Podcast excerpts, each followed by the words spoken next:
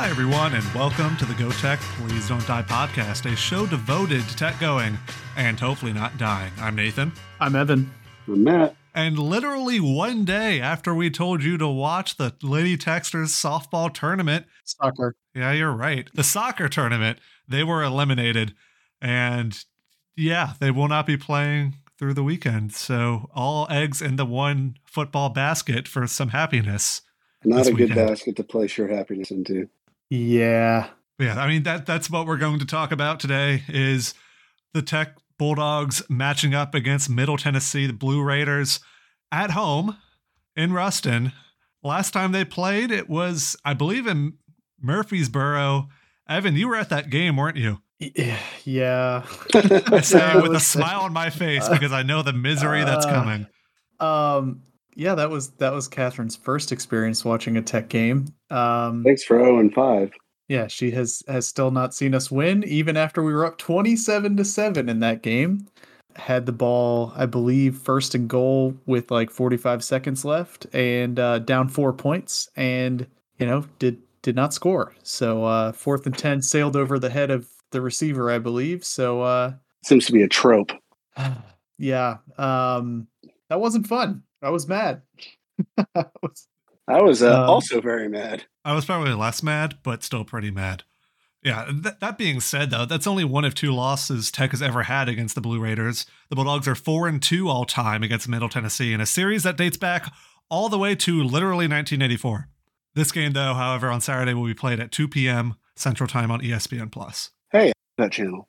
yeah, I I'm uh still I'm still not sure if I'm gonna go or not. And it's mainly because I have a lot of house renovation stuff going on. I Don't- don't know if I Don't, can dude. Just if I can stay go. home. But um if I do go, it'll be a day trip, so I'll be in the car for literally eight hours to watch Tech lose um No, that's- MTSU. don't. Don't. Um yeah, I mean that you make a compelling argument, Matt. Um stay home, man. Work on your house. Be with your wife. Um, um, yeah, Not worth it, dude. I mean, yeah, it's it's, uh, it's tough, man. We're two and six, right? It's it's tough to motivate yourself to drive, but uh, I Two don't and a know. half point underdogs, too. My parents are going. I haven't seen them since the wedding, so I don't know. I, I may I may go over just to spend the afternoon with them mainly, but uh, I don't know. We'll see. Yeah, this Middle Tennessee State team that you may be seeing, or I guess even if you're not seeing in person, you'll see them on the television. They are number 98 out of 131 teams in SP Plus right now, four and four on the year, but just snapped a three-game losing streak with a win last week over UTEP, a team that we also know how to beat. So there's that. Uh, the concerning thing, though, going to this game is that losing streak by Middle Tennessee started right after they beat number 25 Miami 45 to 31 in a game that didn't even feel like it was that close. Miami just does not play well against teams that will be in next year's iteration of Conference USA. Yeah. Bro, what uh, the, what the, what the, we're 4 and 2 against them, right? Yeah. When was the last time we played them? 2016. It's been that long? That's so long. My God, that was such a long time ago. Yep. Kmart never got to play MTSU. That's that's kind of wild. And now they come to town. They don't have J Mart quarterback either, but the guy that they do have, Chase Cunningham, has looked pretty good so far this year, leading the team to number 30% completion percentage, 6.7 yards per pass, which isn't world beating, but they do pass the ball a lot. Hasn't really thrown very many interceptions and has been pretty good at avoiding sacks too. So, I mean, this is not a world beating offense, but it doesn't really take a world beating offense to beat the tech defense right now. Uh yeah, I mean it it looks like from some of the like some of the numbers of like where he's throwing the football, like most of it is short passing. Um and they're pretty efficient. I mean, he's completing what 67% of his throws, so you know, pretty decent. Yeah, I mean, their passing offense is better than their run. It's kind of rare that we get to say this, but Tech's run offense is actually better than MTSU's on the season by 6 yards. So, you know, two two sort of bottom feeders here in terms of their rushing uh, efficiency. Yeah. Outside of uh, FCS games, Middle Tennessee is averaging 2.8 yards per rush. What is Tech averaging? Tech is averaging 2.7. Oh, well, okay. So we're about the same. Yeah. Um, yeah, they do they do pass the ball a little bit more than um, than we do, just in terms of percentage. Um, I'm looking at that advanced stat guy, uh, Statso War on Twitter. Uh, he has something called run rate over expected, and MTSU is minus 9.5%. So that means like normal running situations, they're 10% less likely to run. That's like the 12th best, I guess, if you like passing. Uh, Tech, meanwhile, is five negative five percent, so we pass more than we're expected to pass as well. Um, but MTSU is like double that rate. So anyway, to explain those advanced stats, MTSU likes to pass the ball, and part of that's because their run game's not not great. Yeah, so I mean, really, what this tells me about this offense, the passing game is all right, the running game is garbage. Uh, but again, with, with just with the Tech defense and where it stands right now, I don't see this being an offense that's so bad that they won't be able to be productive against the Bulldogs. Oh no, I mean, yeah, I think they'll, I think they'll be very productive. Um, it wouldn't surprise me, you know, if we came out and let them double their season average on the ground. Right. Uh, last week we had a great run defense against FIU, but you know we've seen the Tech defense find different ways to lose. So um, uh, basically, nothing will surprise me at this point. But I mean, looking at this offense, what I see that kind of stands out to me is that they like to spread the ball around to receivers. They've got uh, they've got three receivers with over 33 receptions. Um, Jaylin Lane leads the way with 43. He's got almost 700 yards of uh, through the air and three touchdowns. But it's really the the touchdown numbers that are spread out really nicely. They've got seven players with a receiving touchdown so far this year, and the highest on the team is Jaylin Lane and DJ England Chisholm, who both have three receiving touchdowns each. So they're not like they don't have one single target that's kind of you know leading the way like we do with Trey Harris, who has seven touchdowns, um, which is by far the most on the team. I mean, that being said, that about the receiving core, while just his name is great to say, DJ England Chisholm has three touchdowns. He only has six receptions. Right. Uh, six catches for 190 yards. Yeah, that's your deep downfield threat for, again, DJ England Chisholm. What a great name. Yeah, for sure. And I mean, the running backs, you know, not not a whole lot to to celebrate, but Frank Peasant is going to be the the head guy. He's got over 40 or over 30 carries more than the next closest guy. Oh shit, the next closest guy is the quarterback. So Yeah. um wow, he has 67 carries for 89 yards. He's been sacked 19 times for 123. Let me do some quick math on that. So according to this, if this is correct, he's run the ball 48 times for 212 yards. Um, Jesus. take out the sack yards, so that's 4.4 yards per carry. So you know, again, not lighting the world on fire. His long is 18 yards, but you do have to keep in mind, especially in the red zone, he's got three touchdowns on the season. So, uh, you know, they run the read option in the red zone. You have to you have to account for both guys. Yeah, but really, it's the defense that I'm the, the most scared of for this Blue Raider team. Kind of going to be going over what I I talked about in the Bleed Tech Blue Post this week for the stat attack. But what's kind of surprising about this team is they give up quite a few points per game, 33 in FBS competition, giving up 438 yards per game. That's 30th worst in the country. But they're able to stand tall in some surprising places. The red zone defense is top 10 in the country. Uh, turnovers, they take Wow. away two, they force two turnovers per game. That's 10th in the country. They get sacks, they force interceptions, both of those in the top 25 in the country. This is a team that will give up yards, will give up points sometimes, but they will make their presence known. I think it was said earlier this week that Parker McNeil will be the starting quarterback this week for Tech. I think that's what Cumbie said in the press conference um, or on one of the radio shows. If we yeah, get, I, I think what he said is that Parker McNeil is the starter as long as he's healthy. Uh, so I I don't know. I think that means he'll be the starter, but I, I guess we don't know for sure at this point. Yeah.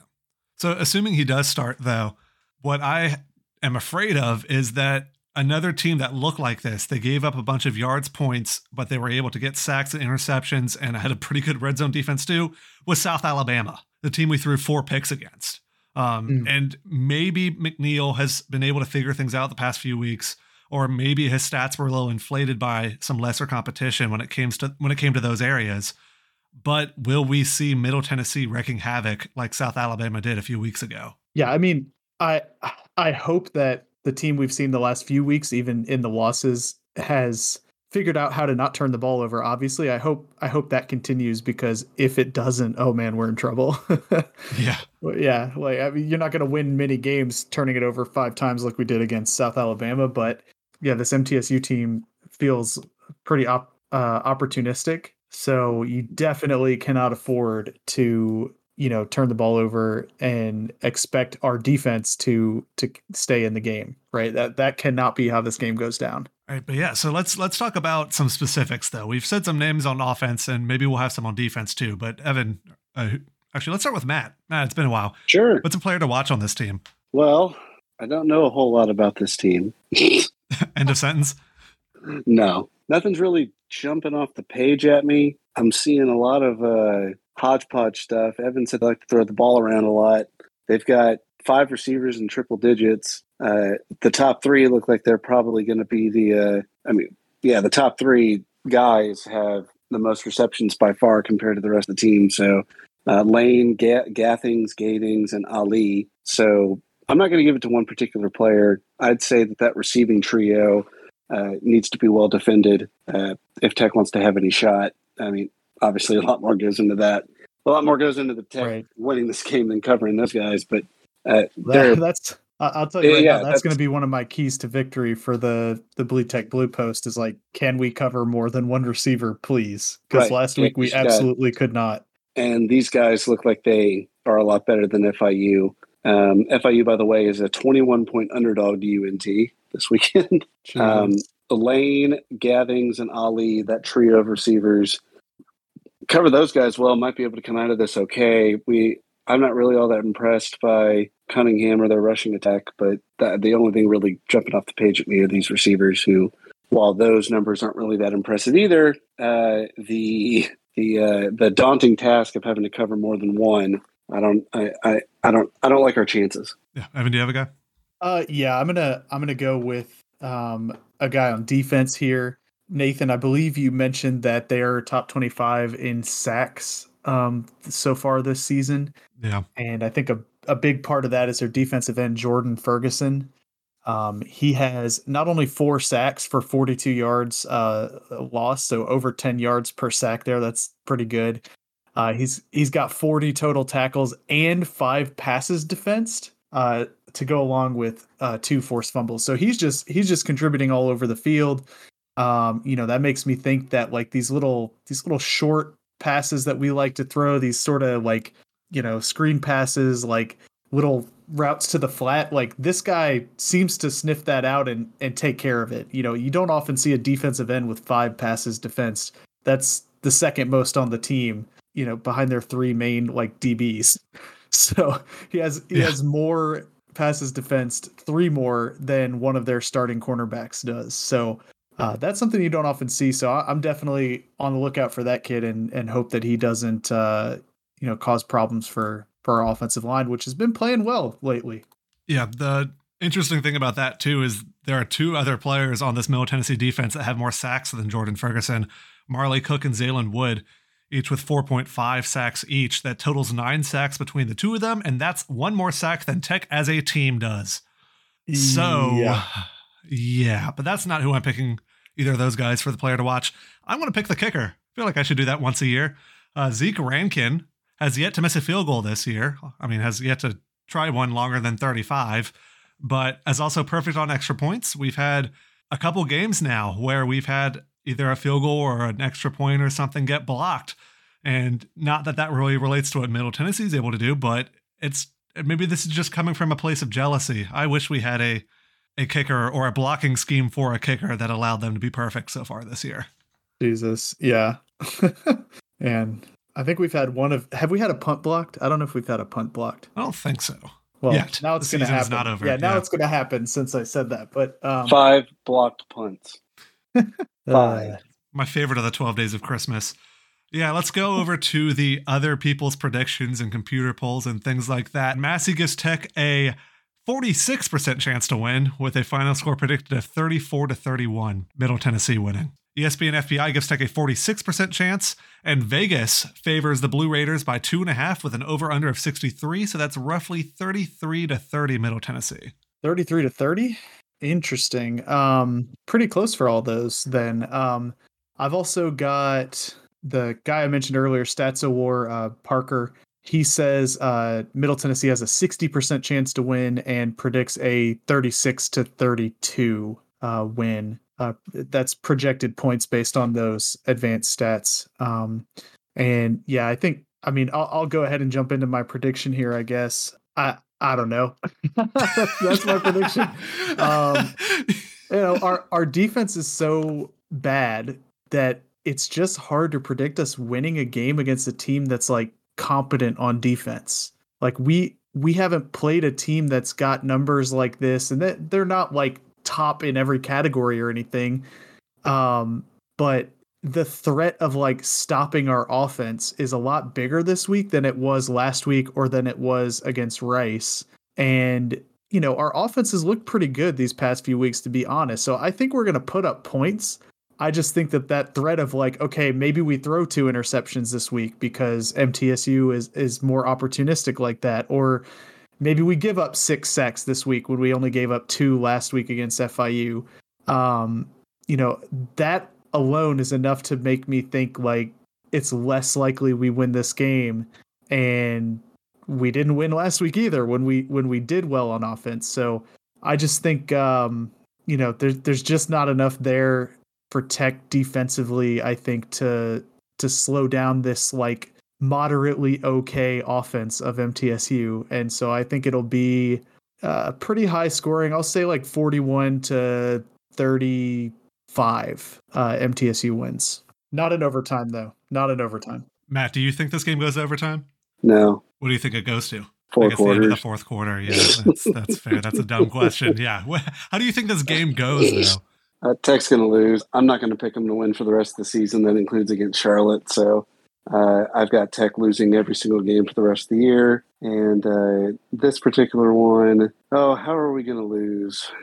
Spectacularly, by little. I don't know. Uh, I'm going to go uh, 23-20. Tech loses because that perfect field goal kicker hits a uh, hits a game winner with less than two minutes left. So for my prediction, to remind, Massey has both teams scoring 30 something points. Vegas has both teams scoring 30 something points. 30 starts with a three. We're going to triple overtime this week. And we're going to lose again. Well, that Um, doesn't seem very fun. If it weren't on ESPN Plus, you could you could say something about the ratings being good by people turning in late. But yeah, I I don't see Tech winning this game, but I do see them making it close. The defense, while not good at all overall, has had spurts where they force some three and outs. They play well enough for a little bit, and then they just get rolled back over. Um, I think this is the game that Tech builds out a steady lead, and then it all comes crashing down at the end, goes to overtime, and then yeah, we get to see the dueling two point conversions for the first time this year. Oh, as- yes. yeah. That that's that's the excitement, right? So yeah, that's that's how I see this game going. I don't even know what the score would be at that point, but I, I think both teams score more than thirty points for sure. So yeah, not a lot of optimism here No. uh, Yep. for this Bulldog team. We're learning. We're learning. Why should there be? Yes, I mean we just did those predictions without really stating much about who the quarterback will be. I'm not sure if we think it really matters in terms of winning or losing this game, but we still have the ticking clock of the red shirt. Liddy can play in one more game this year. At least I'm of the opinion that sure play him one more game, but definitely don't burn his red shirt. I know I basically said the opposite last week, but at, at this point of the season, you have to be perfect to go to a bowl game, and I just don't see this team doing that. No, it's over. I mean, they're not going to go four and zero to close out the season. It's over. Um, yeah, I mean, I, I think the the argument in favor of playing Liddy is not that the season's over or not over. It's that game reps are irreplaceable. You can't you can't simulate it in practice. You can't like in spring ball. You can't like really emulate what it's like to be playing against a team that's that's trying to beat you. So I think the argument is that you want as many game reps as you can possibly get him to make sure that he is the absolute dude going into next season, you know, because he's got six games under his belt where he actually played meaningful minutes and, you know, so I guess seven if you count um if you count the the SFA game. Um that being said, I- think Parker McNeil being healthy, which if he is, you know, he's been good, right? It's not like we replaced him because he was bad. We played Liddy last week because Parker McNeil was hurt. And I don't know if you guys agree with this. Obviously, the FIU game, we have no idea, but the Rice game uh, two weeks ago, I mean, with Parker McNeil in the game, I don't think there's any way that game is close. You can't ever say for sure, but the offense moved right down the field twice with McNeil in the game, and then he got hurt in the third series, or yeah, in the third series. And uh, I mean, I think Parker McNeil has has more than proven he can be a starter for us. So that's my thought. Is like you know, don't burn Liddy's red shirt just to burn it, but like if McNeil gets hurt again, like you're obvious, I, I there's no way in hell you're putting in the fourth string quarterback to preserve that uh, red shirt. That's just not going to happen. Um, that that kid, I'm sure he's nice and everything, but he hasn't gotten reps in practice.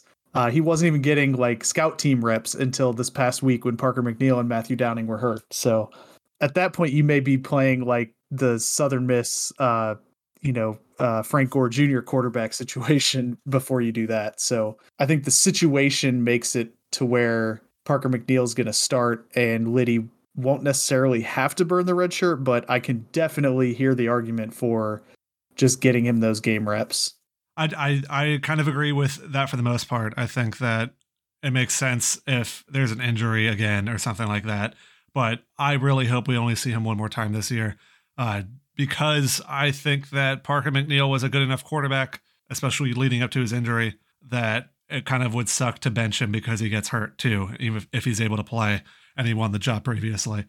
Uh, never going to support the notion that Liddy should burn his red shirt. I think it's worthless. Uh, but Parker should start, and I think he'll play very well. It's his senior year. The season's over, unless, of course, they win this game and the next, and false hope builds, and then sadness ultimately culminates. But I'm glad Parker's starting. I feel better about him starting than I do Landry because I saw a lot of very true freshman throws. Uh, no one went out there thinking he was going to be Trevor Lawrence. So, uh, to be clear, Clemson Trevor Lawrence, not Jacksonville Jaguar Trevor Lawrence. Um, Important distinction.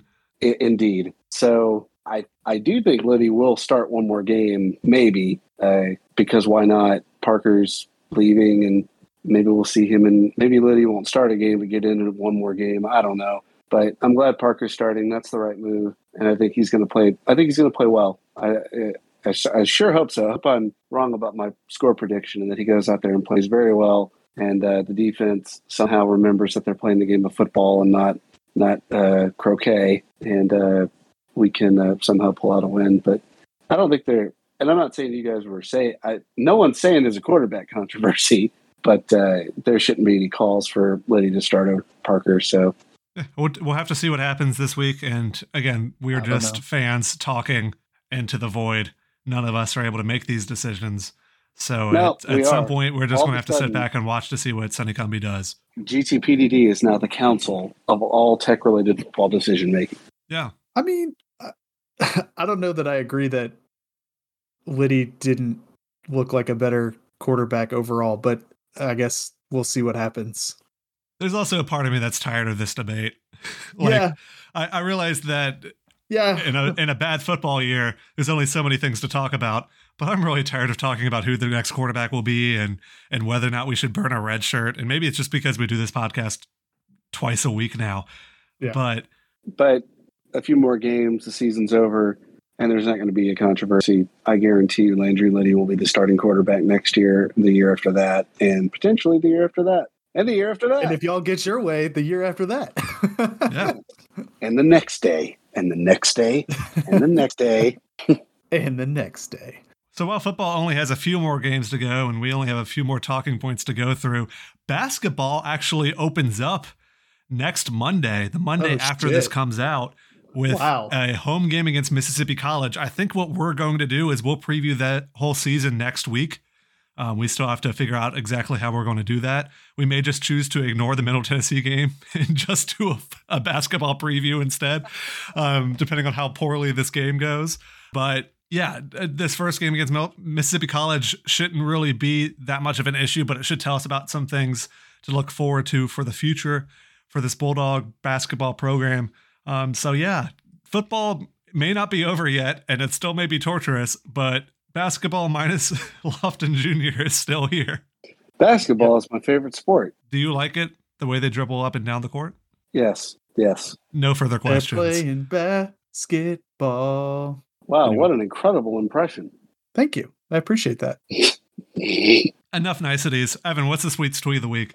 Yeah. Um, this week's tweet of the week is going uh, for the first time to our beloved Mac correspondent Jake Altman at Shake and Jake Fucking Seven. Jake, man. Uh, this man made me laugh in the immediate aftermath of our loss to FIU. So the tweet is a picture. Well, the tweet says "Well, well, well," and then tags us, and it's a picture of Fred from Scooby Doo unmasking a, uh, a villain who's labeled as Louisiana Tech, and it says, "Let's see who you really are." Takes the mask Fucking off. Jake. Akron zips. Of course. So God I think, it, I think Jake. Jake is as happy as we are sad that uh that that we're bad this year. Um, just so that I can commiserate with him about being a fan of a, a bad football team. So Well, at least I didn't ever in my life support Akron or Everton. My Well- kid supports way too much that ends with O N. That's a turn off for you. I hate you. Jesus. I hate you so Yeah, I fucking did. I much. did ask. I did ask Jake. You know what I'm what I'm supposed to do as a fan of a bad football team, and he said just stop caring. And I was like, well, and Well, stop that's a good watching. idea. Like, well, that's not really an option because I have to record this podcast. What would the world do without this Yeah, podcast? legally mandated. Of note, FIU, this is their 19th year playing football, uh, and they have had five winning seasons in 19 years. What's one more? You're welcome, FIU. Yeah. I Well, assume the four. donations to LTAC will be in soon. Well, that about wraps it up for this episode of the Go Tech Please Untie podcast. As always, you can follow us on Twitter at G O T E C H P L S D N T D I E. It's hard to say all that with a straight face. I'm hearing Matt laugh in the background. really, just a really well timed reference. As always, you can also go to our blog, gtpdd.dog, where you can play the contest, do the fantasy football challenge, or buy this month's shirt of the month. It's a bulldog, it says tech. What else is there to really want on a shirt? You should get this one. And granted, you have all of November to get it because it's the shirt of the month, but just go ahead and do it now. You'll forget. The holidays are coming up. You have so much on your mind. Just buy it now, and, and you may even forget about it coming in the mail. And then you'll open your mailbox and see a cool looking shirt.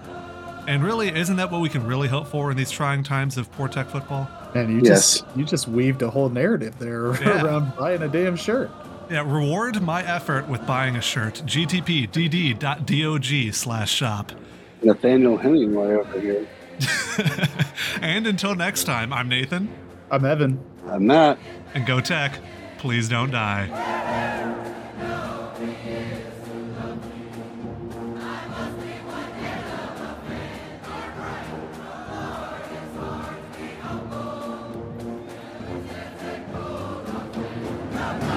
Just learned that the uh, owner of the Bears, George Halas, who's been dead for almost 40 years, was a uh, a brief player for the New York Yankees. Oh, hey, I guess. He only he only appeared in a couple of games in the year 1919. He had two hits and batted 091. My God, this dude did everything. He was in the fucking Navy in World War II. He played in the majors for the Yankees. He played for the Bears. Then he was an executive. Then he bought the team. Jesus. Fucking God. Wish he could coach my team. Damn it. I- I'm not sure if we could afford him. Well, he's dead.